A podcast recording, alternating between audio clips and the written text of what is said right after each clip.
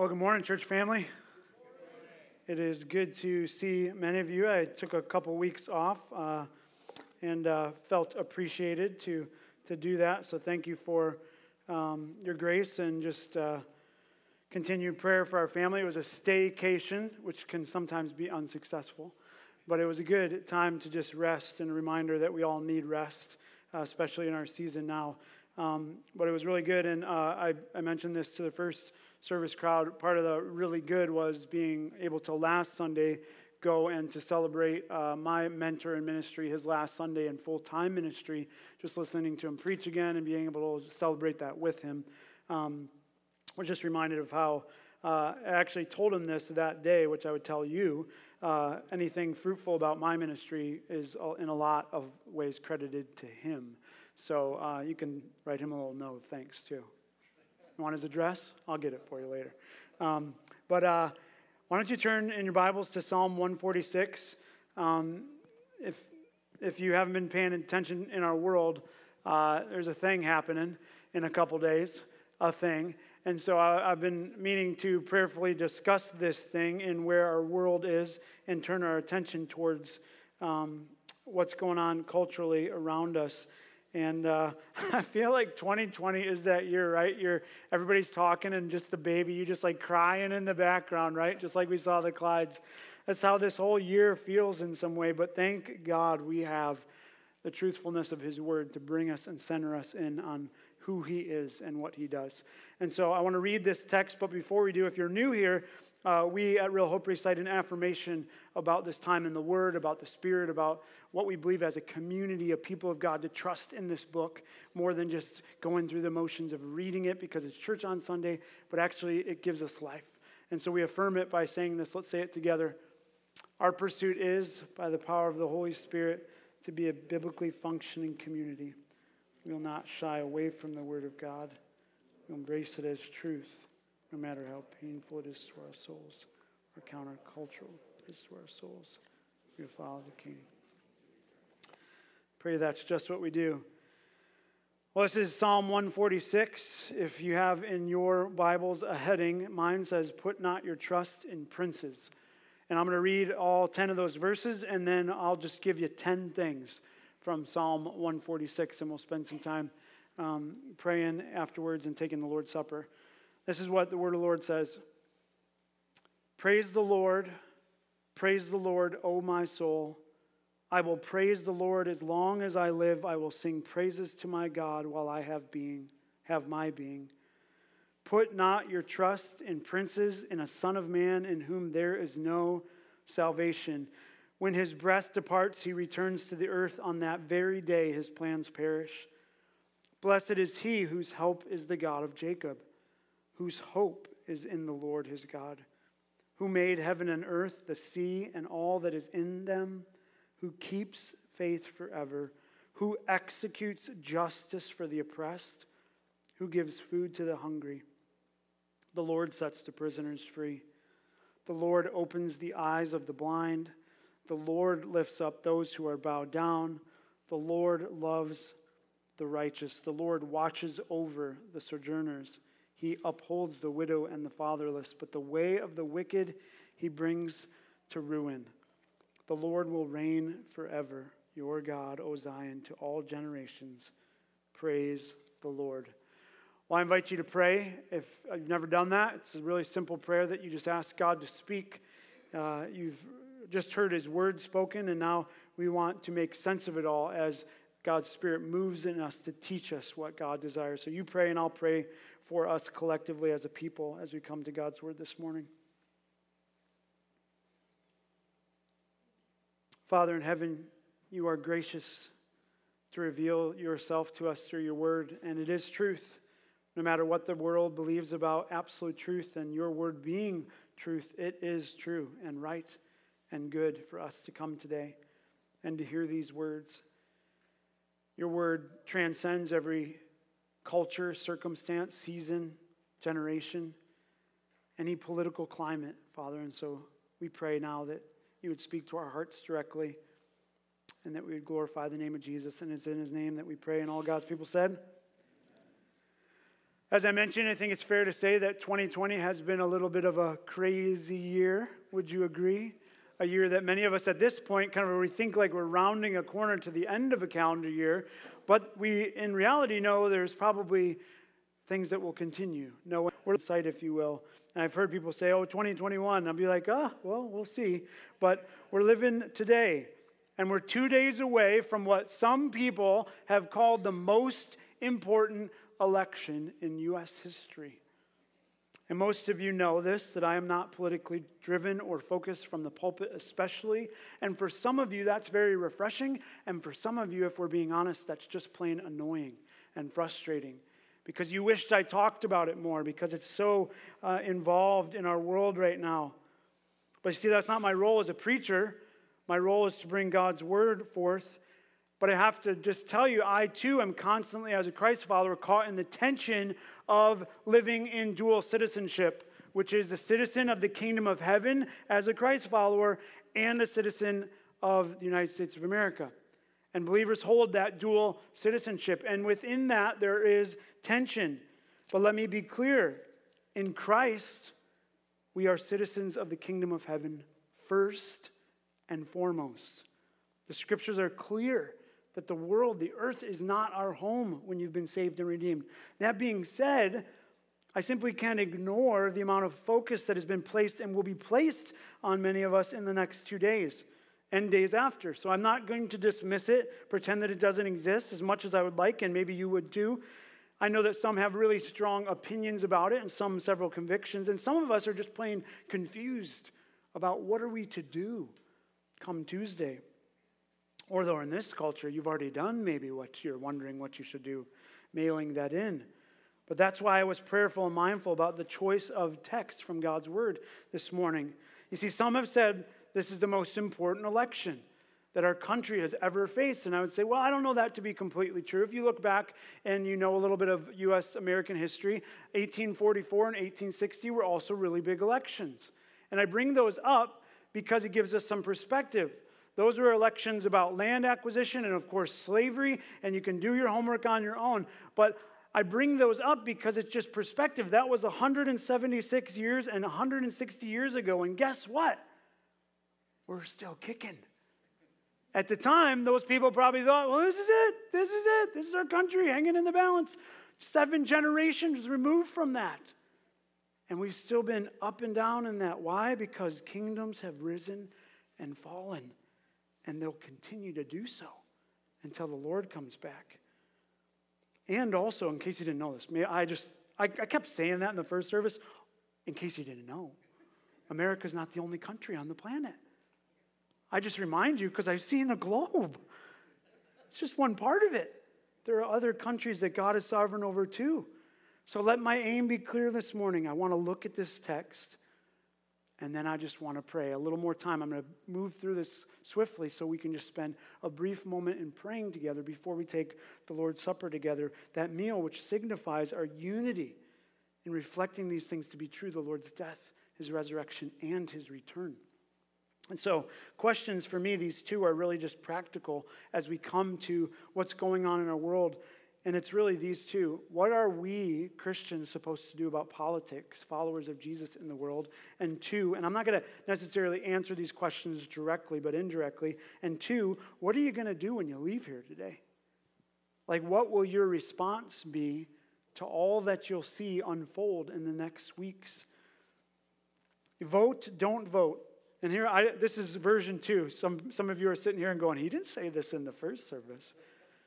Nothing clear for me, as far as I can tell in the scriptures, that would alert me to think that you're sinning if you vote or don't vote.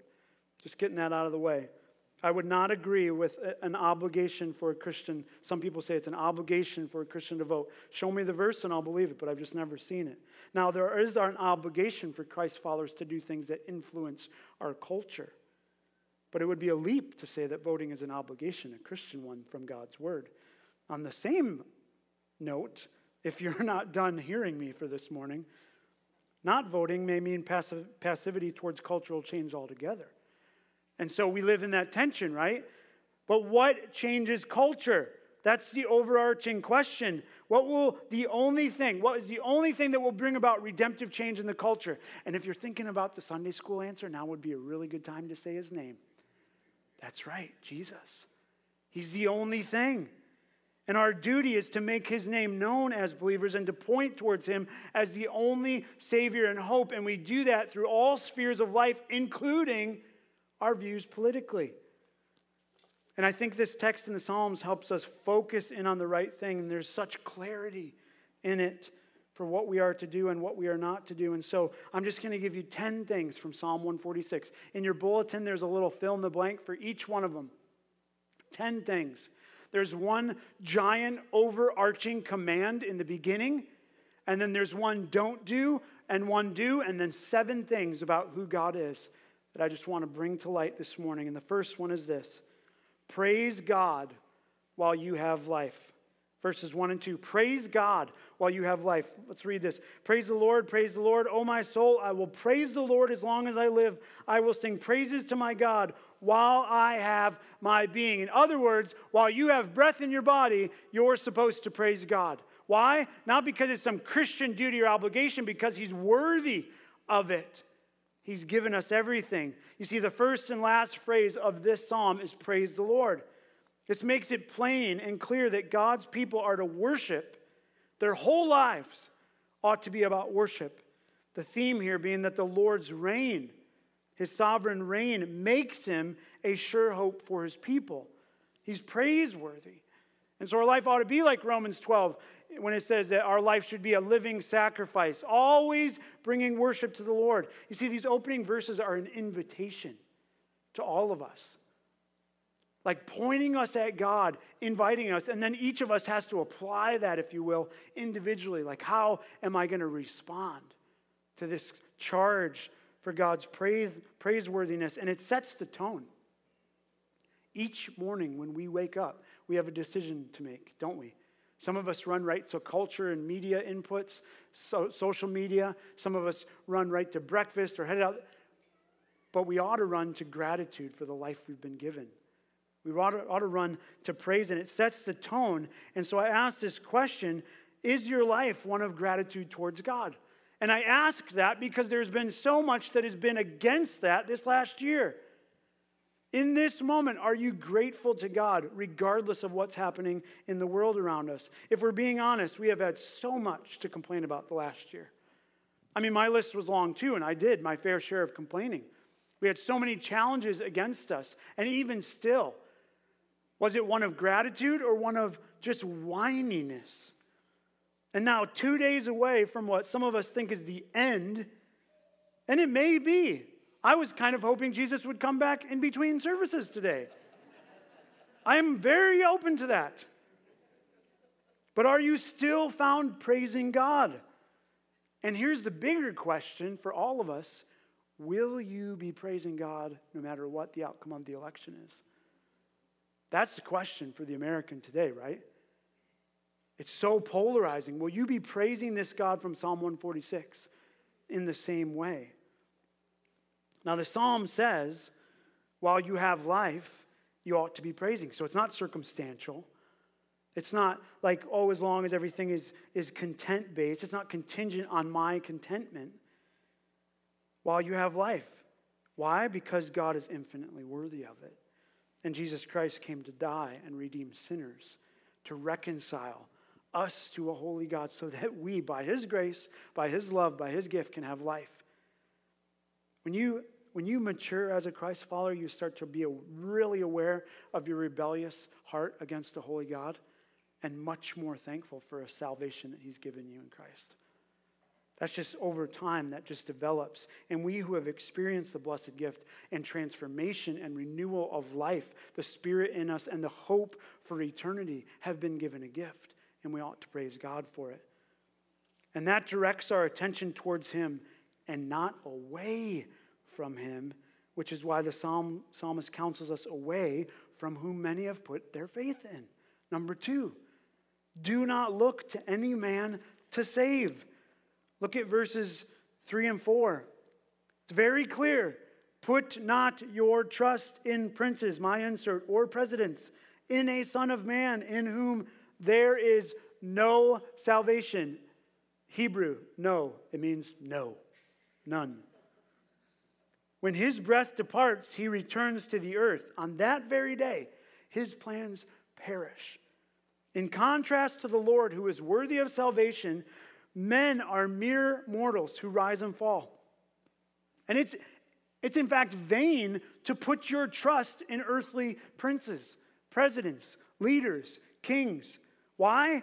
Because not only do they have limits to their power because of their mortality, it is God who puts them there.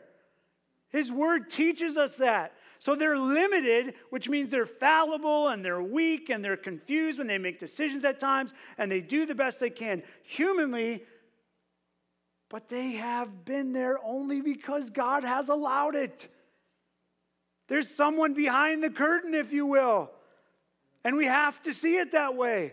And so many of us are caught up in, like, well, ah, baby's crying. God is in charge of all of it. I said the other day in my moment of human weakness, I looked at Carrie and I said, You know, I just think this candidate's going to win. I don't think this candidate's going to win. And she says to the preacher, Only if God allows it. That's where I got that point from my sermon. She was right. If God wants it to happen, it will. Governments, armies, they have their place in our culture properly, but they're merely human power in what is not ultimately decisive in the world that God rules, which is not a different world. It's the same world. Look at verse 4. When his breath departs, he returns to the earth. On that very day, his plans perish. So think about this whoever gets into office, whatever plans he has, whatever plans you're voting for, plans you think will come about, it has limits and it actually is just going to be vaporized. It's going to perish. All the good plans, all the things you think, oh, well, this happened and this could happen in our country and this has got to happen, all of it's poof, gone, limited finite, not infinite. There is only one plan that stood the test of time that's eternal, and that's God's plan to redeem his people. From the beginning of time, before we were even a thought, God covenanting to man with his Son and the Spirit, I will save these just ridiculous, sinful, rebellious, angry, divided people for my people. And we have all of that to look forward to. It's the only thing that we can know for sure and place our faith in, which is number three. Here's the do rather than the do not command hope in God and find help from God. We need both of those things hope and help. Look at verses 5 here. Verse 5 rather, blessed is he whose help is the God of Jacob, whose hope is in the Lord his God. We want blessing. We want that. And here it says, Blessed is he whose hope is in God, whose help is found in God. That's very personal, right? If we are not to put our trust in world leaders, who then do we trust? Jesus Christ for hope and help. That is who we look to through all the mess of who we are trying to like maybe place our faith in, even though we say, well, I don't really, but we do. And it's like sorting that out and pushing towards the King of glory and saying, He's the one who has my heart. And each person has to decide whether they place their faith in Him for that or not. Each person decides who does my trust go to? Is it the king or is it this little king, little baby king? That's all they are. You like that? Little baby kings. This is personal, and He's our only help. Jesus Christ and only hope. And that's where you find blessing in knowing Jesus Christ, identifying with him in his death, suffering like him as a believer in this world that it's not our home, right? And then identifying with the power of his resurrection, knowing that because he raised, was raised to life, we too, one day God will restore the whole earth and make it new. And so we can serve him with humility and joy we can serve others even in tumultuous times with humility and joy. We can do our part in the kingdom of God as believers with joy as we wait to meet Him again. And if you have never trusted Christ for salvation, and you have misplaced your trust anywhere else, including yourselves, which we're just notoriously good at, today is the day of salvation. An invitation in Psalm 146 to place your faith and trust in God, his Savior, Jesus Christ, his Son, the one he loved, who sent him to die for our sins. And it's an invitation. Jesus' wide arms says, Find your hope and help in me. And he saves and redeems and restores and gives us peace like nothing in this world can offer and the eternal security that he offers. And how do I know there is nowhere else this is found? Because of the rest of the text. It says seven things about who God is his sovereignty being number one of those seven. And point four, God is in sovereign control. Look at the beginning of verse six. God is in sovereign control. Who made heaven and earth, the sea, and all that is in them? You wouldn't see maybe sovereignty, but this is the creator God. Everything exists because God created it and, and calls it to being. He holds it together, right? Colossians 1 all things in him and through him. Nothing happens, listen to this, nothing happens unless God allows it. It's plain and simple. Nothing surprises him. The outcome of this election, not a surprise to God. He has it even, I would say, determined. Your life, the individual things that you struggle with, the things that you didn't see coming, the things that were just like out of left field, and wow, I did not see that happening. Not a surprise to God. This is more than just his foreknowledge. This is about him bringing glory to himself the way that he desires. And this is for us to put our complete faith in. We exist because of him. And our days are numbered because of him. We have to know this. We have no control. Think about it. If this God creates all that comes to be, do you really think he couldn't just.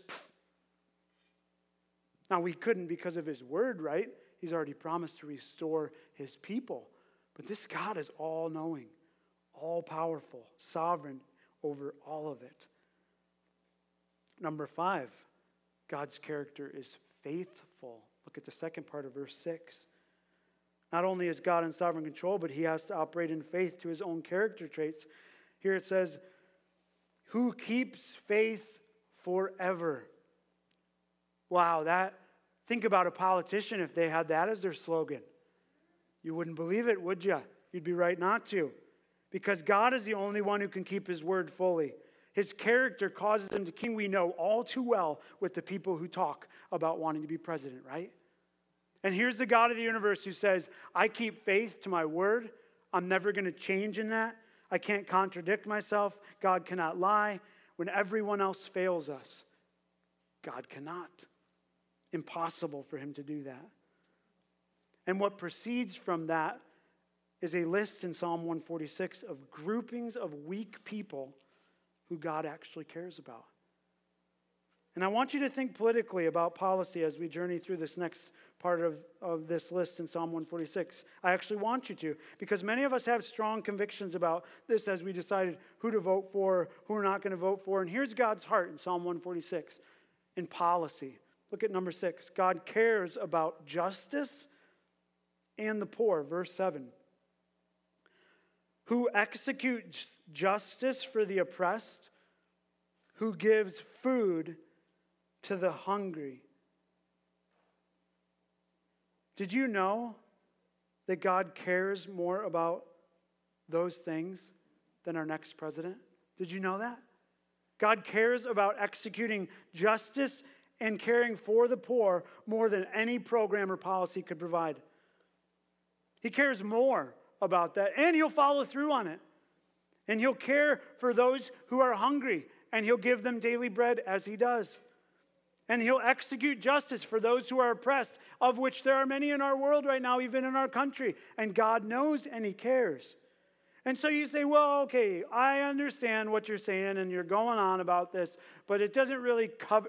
What if the next leader who gets in office is the wrong one and we experience oppression like never before in the culture. That's why this is so crucial. What if? I would say, only if God allows. He's still going to act true to his character. Do you know that God is above all of that what if stuff we throw into this game? God knows He will execute justice so you and I don't have to worry and we don't actually have to take it into our own hands. What if the market crashes and we don't eat? What if it's socialism, socialism, socialism? Do you know that God is the same God who provided bread and water for those whiners? Same God. And when I say whiners in Israel, I'm talking about you and me being part of that. Same God who extends his hand towards people, even in their grumbling, and says, I'll take care of you. I'll take care of you. I'll take care of you. Not because of us, but because of him. He's good.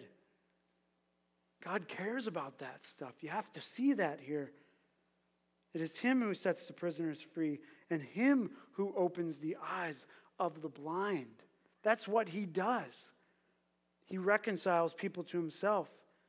Because, number seven, God is a God of redemption towards the humble and the righteous. God is a God of redemption towards the humble and the righteous. Look at verse 7 there, as part I read in verse 8. The Lord sets the prisoners free. The Lord opens the eyes of the blind. Those are spiritual things and sometimes even physical things. The Lord lifts up those who are bowed down. The Lord loves the righteous. It is God who redeems the lives of the broken people. It is He who loves His people dearly. He lifts us up. Those who are humble, those who bow down before Him in faithfulness. And God cares about the humble and the meek. And we will rise, maybe not in the way that you and I think, the way and the time that we think it ought to happen, but His children will rise. God opposes the proud and gives grace to the humble. It's God's word and promise to offer salvation, reconciliation, and redemption, and then raise up in the last day His children. This is not our home.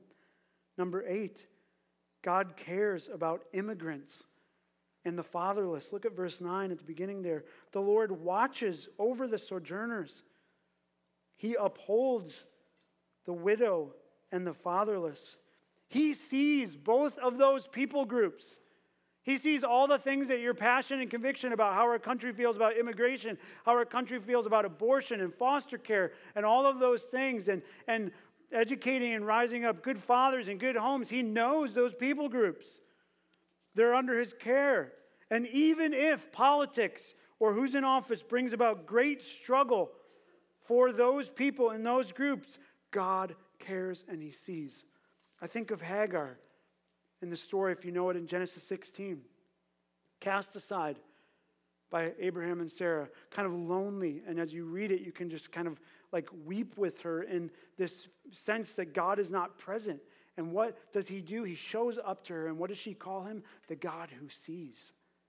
That's what she refers to him as, because she felt his very imminent presence with her. That is the same God we worship today. He will accomplish his will, and we know this because number nine, God will bring judgment to the wicked. Second part of verse 9. But the way of the wicked he brings to ruin. If you're like me, you might watch some of this stuff unfold in our culture, and you just, as a believer that loves God's word and wants to please God, and it just bothers you with the holy righteousness, holy anger, rather, that just says, like, oh, I just, this world is so wicked and anti God. Guess what? God will bring judgment to the wicked.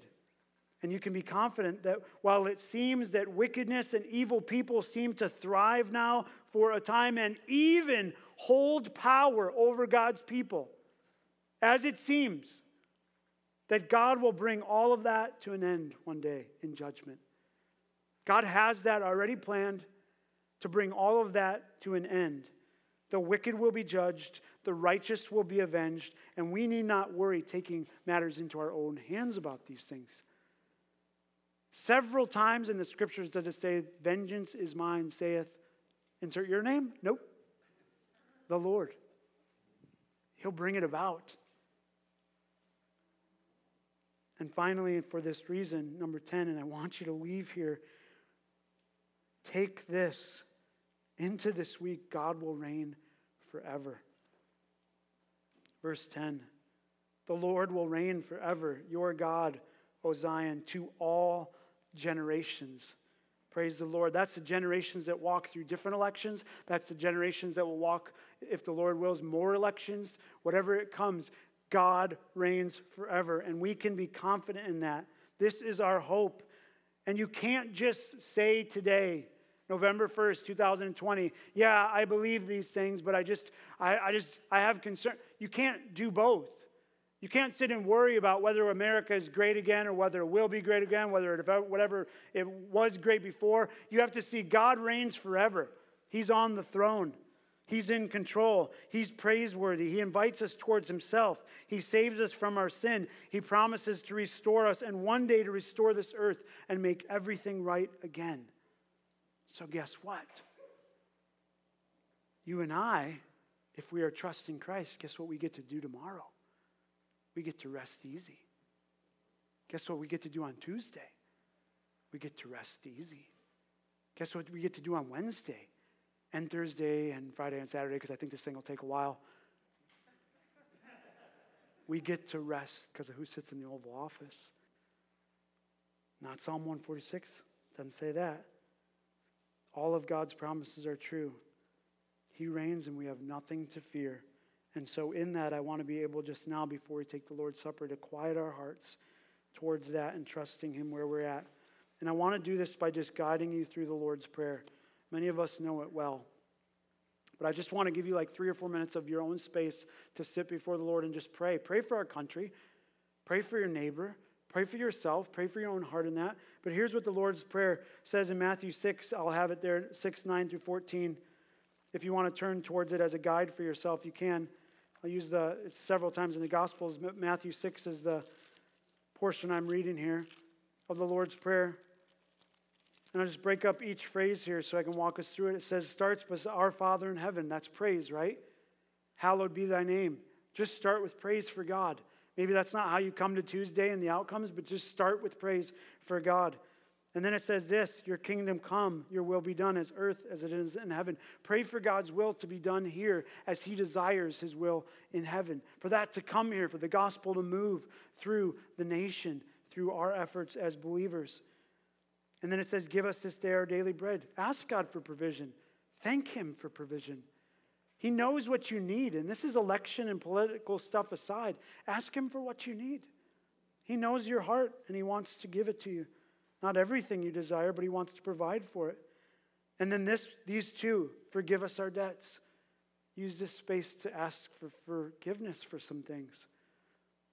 I realize that these politicians are actually real people. And I've been guilty of it too, speaking slander or like anger towards them. They're real people that I think we'll account for as we say things. Isabella showed me a video of some kids talking about the, the presidents and the things they were saying. I was like, they heard that from the parents. Think about how you speak with careless words towards people. Maybe you need to seek forgiveness about the way you've treated this or lack of trust in God. And also, we have forgiven our debtors. Forgive those who sin against you. Forgive those who are your enemies. Forgive those who you might not want in office, but they may be there. And then it says this and lead us not into temptation. Friends, don't take the bait in our world right now. There's so much hatred and divide, and Christians are jumping into these conversations left and right. Ask God to protect you from that temptation and all others, and then finally ask Him to deliver you from evil. Pray for this. And if you're paying attention to the scriptures, you know in the Lord's Prayer, the doxology was added For thine is the kingdom, His power, the power and glory forever and ever. Amen. You pray silently. I'll close this in prayer, and then we'll take the Lord's Supper together, just some space to sit before the Lord now. Let's pray. Father in heaven, we need your grace and your mercy, and we praise you that you are God who is worthy of our praise. You are a God who is faithful to his promises. You are a God who is faithful to his word. You are a God who covenants with his people. You're a God who has invaded the sin of Jesus Christ because of our rebellion, and you've chosen to redeem it to yourself through the person of Jesus Christ, who was born in humility, lived a perfectly righteous life, kept a law that we can never keep. As much as we attempt to keep it, we just can never keep perfectly. and for us went to the cross, despising its shame, and took mocking and betrayal and beatings and died a sinner's death so that we could have life. God, that is amazing. That is the good news of the gospel. That we who were without hope have been provided hope in Jesus Christ. And Father, that's the hope that is in our world right now because of your truth and your presence. There's no kingdom that could invade or destroy that truth. There's no presidential election or next president that could ever take that away. Father, the believer has hope, and so I pray right now that you would instill and infuse hopefulness and helpfulness in our lives as we trust you in these coming days. Father, your word says we have nothing to fear, for you're with us. And all of us know that's easier said than done, but it's true. We ought not fear. All of this is under your care and control, and so give us wisdom, God, how we react to it. Convict us by your Spirit to be cautious in our anxieties, to flee from them, in fact, because we can have peace and confidence that you are on the throne. God, keep us from the temptation of, of dividing over this in, in debates with loved ones, family, friends, neighbors, who maybe we confess we have not been kind about. Father, there's so much hatred and division in this world that you would cause us believers to bring light and hope and truth and peace and harmony to that. Father, I'm praying for even our city that they would know that people who are here that are trusting Christ would be living differently than the rest of the world. When the rest of the world goes into chaos mode this week, God, there will be people that have strong, confident resolve about who they place their faith in. There will be questions that need to be answered from your word. God, give us ambassadors for Christ missionaries in our world. Confidence to have that resolve. When people start freaking out, we say, There is a king. He's on the throne. His name is Jesus. God, help us to live trusting that you'll provide for everything for us, all that we need. And Father, even if there's oppression to come, you are above that, above that and beyond that, and you see us. You are the God who sees. Care for your church, protect us from evil. Allow us to trust that you will judge the wicked. And so, God, we pray and we come to you this morning, and let's just pray this together as a people the Lord's Prayer. Let's say it together Our Father, who art in heaven, hallowed be thy name. Your kingdom come, your will be done on earth as it is in heaven. Give us this day our daily bread, and forgive us our debts as we have also forgiven our debtors and lead us not into temptation, but deliver us from evil. For thine is the kingdom, the power, and the glory forever. And all God's people said, Amen.